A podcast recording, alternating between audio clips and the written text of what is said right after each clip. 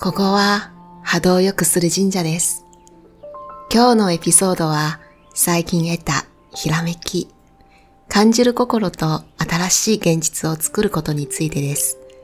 私の体験に基づいた話なので、あなたにもひらめきになったらとても嬉しいです。私の一日はエイブラハムの動画かヒーリング音楽から始めます。目覚めると最初に開くのは YouTube です。エイブラハムの動画を聞きながら支度したり、家を出るときもイヤホンで聞いてます。意識して勉強しているっていうよりも、これは毎日のバックグラウンドミュージックです。もちろん外すときはあります。それは神社に入るときです。日本に来てからほぼ毎日はこのような感じです。もうすぐ2年が経ちます。無意識的にたくさん彼女の知識が振動してきています。しかし最近になってやっと波動レベルで理解したことがあります。エイブラハムはよく私たち人間はあまりにも社会のルールに縛られて何がいいか悪いかを判断すると言っています。つまり行動する前に考える脳を使うのです。もし感じる心を使えば世界は変わってくるとよく言っています。今まではなんとなくそうしようと決めていたが、つい最近波動レベルでやっとわかるようになりました。頭で考えないで行動すれば基準は一つだけ。私はそれがしたいかどうかです。もし心はしてみたいと叫ぶならそれをすればいい。そしてここからは大事です。このプロセスを繰り返せば返すほど私たちは普通の現実創造から離れて心の力を鍛えることになります。つまり今までは考える脳を鍛えてきたから不満や雑念が多いです。なぜかというと問題を探すのは考える脳が判断する基準だからです。脳の判断基準は過去の体験と論理的な分析です。だからこそ良いポイントと悪いポイント両方わからないと判断できません。もし脳を優先していいポイントを選んで選択するのであれば、もちろん結果はいいかもしれませんが、それは考える脳を鍛えてるだけです。小さい頃から学校で考えようと教えられてきたのは習慣化されています。では、感じる心を鍛えるというのは？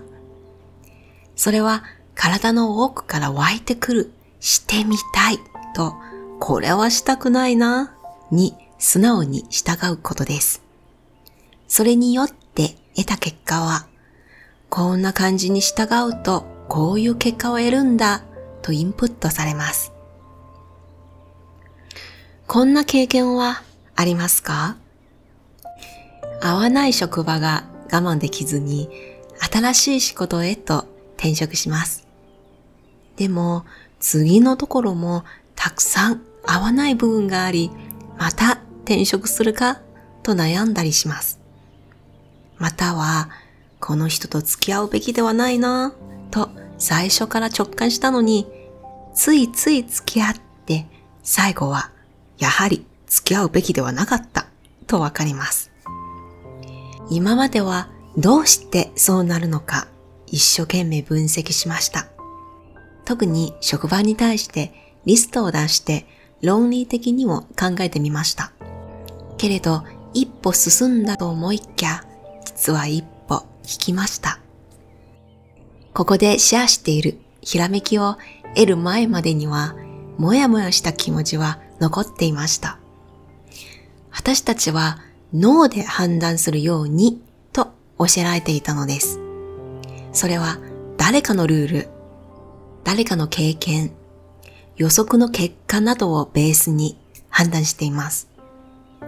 その癖はどこに行ってもあるので、新しい場所に行っても当然悪いところを見てしまうのです。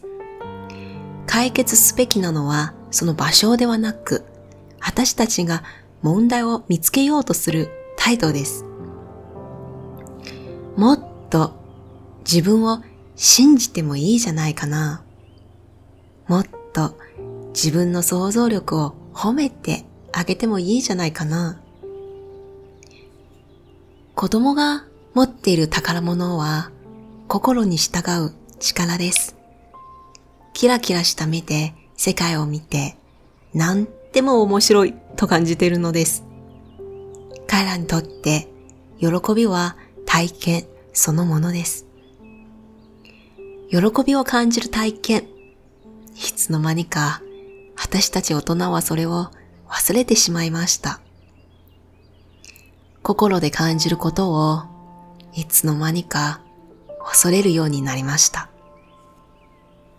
もし今から少しずつ心で感じることを訓練すれば行動の基準が変わり現実は変わってしまいます。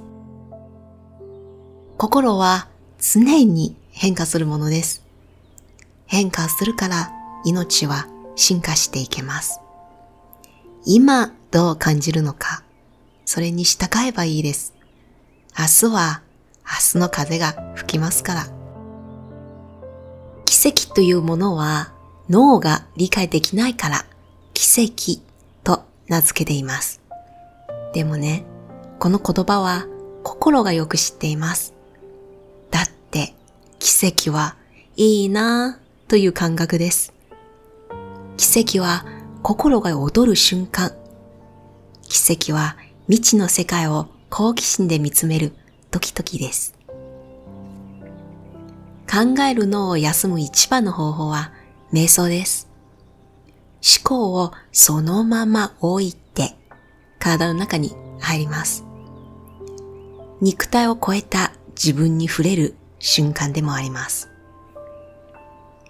脳が理解できない体験をすればするほど、こういうのもあるんだ、と新しい見方をつけます。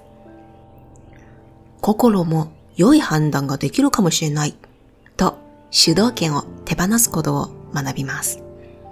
その時、あなたは自由に心を使い、心が通じる内なる自分と一致することが可能になります。これも訓練したいです。心の力が使えるようになると脳とバランスが取れます。このような世界はもっと広く感じませんか？これは私のひらめきです。もし大切な誰かにもひらめきになれるならご遠慮なくシェアしてください。2021年3月からオンラインコミュニティを正式にスタートします。隠れ家のような小さな神社で瞑想会やスピリチュアルのディスカッションをしながら知識を実用的な体験に変えていきます。豊か -spirit.com で詳しく見てください。最後まで聞いていただき誠にありがとうございました。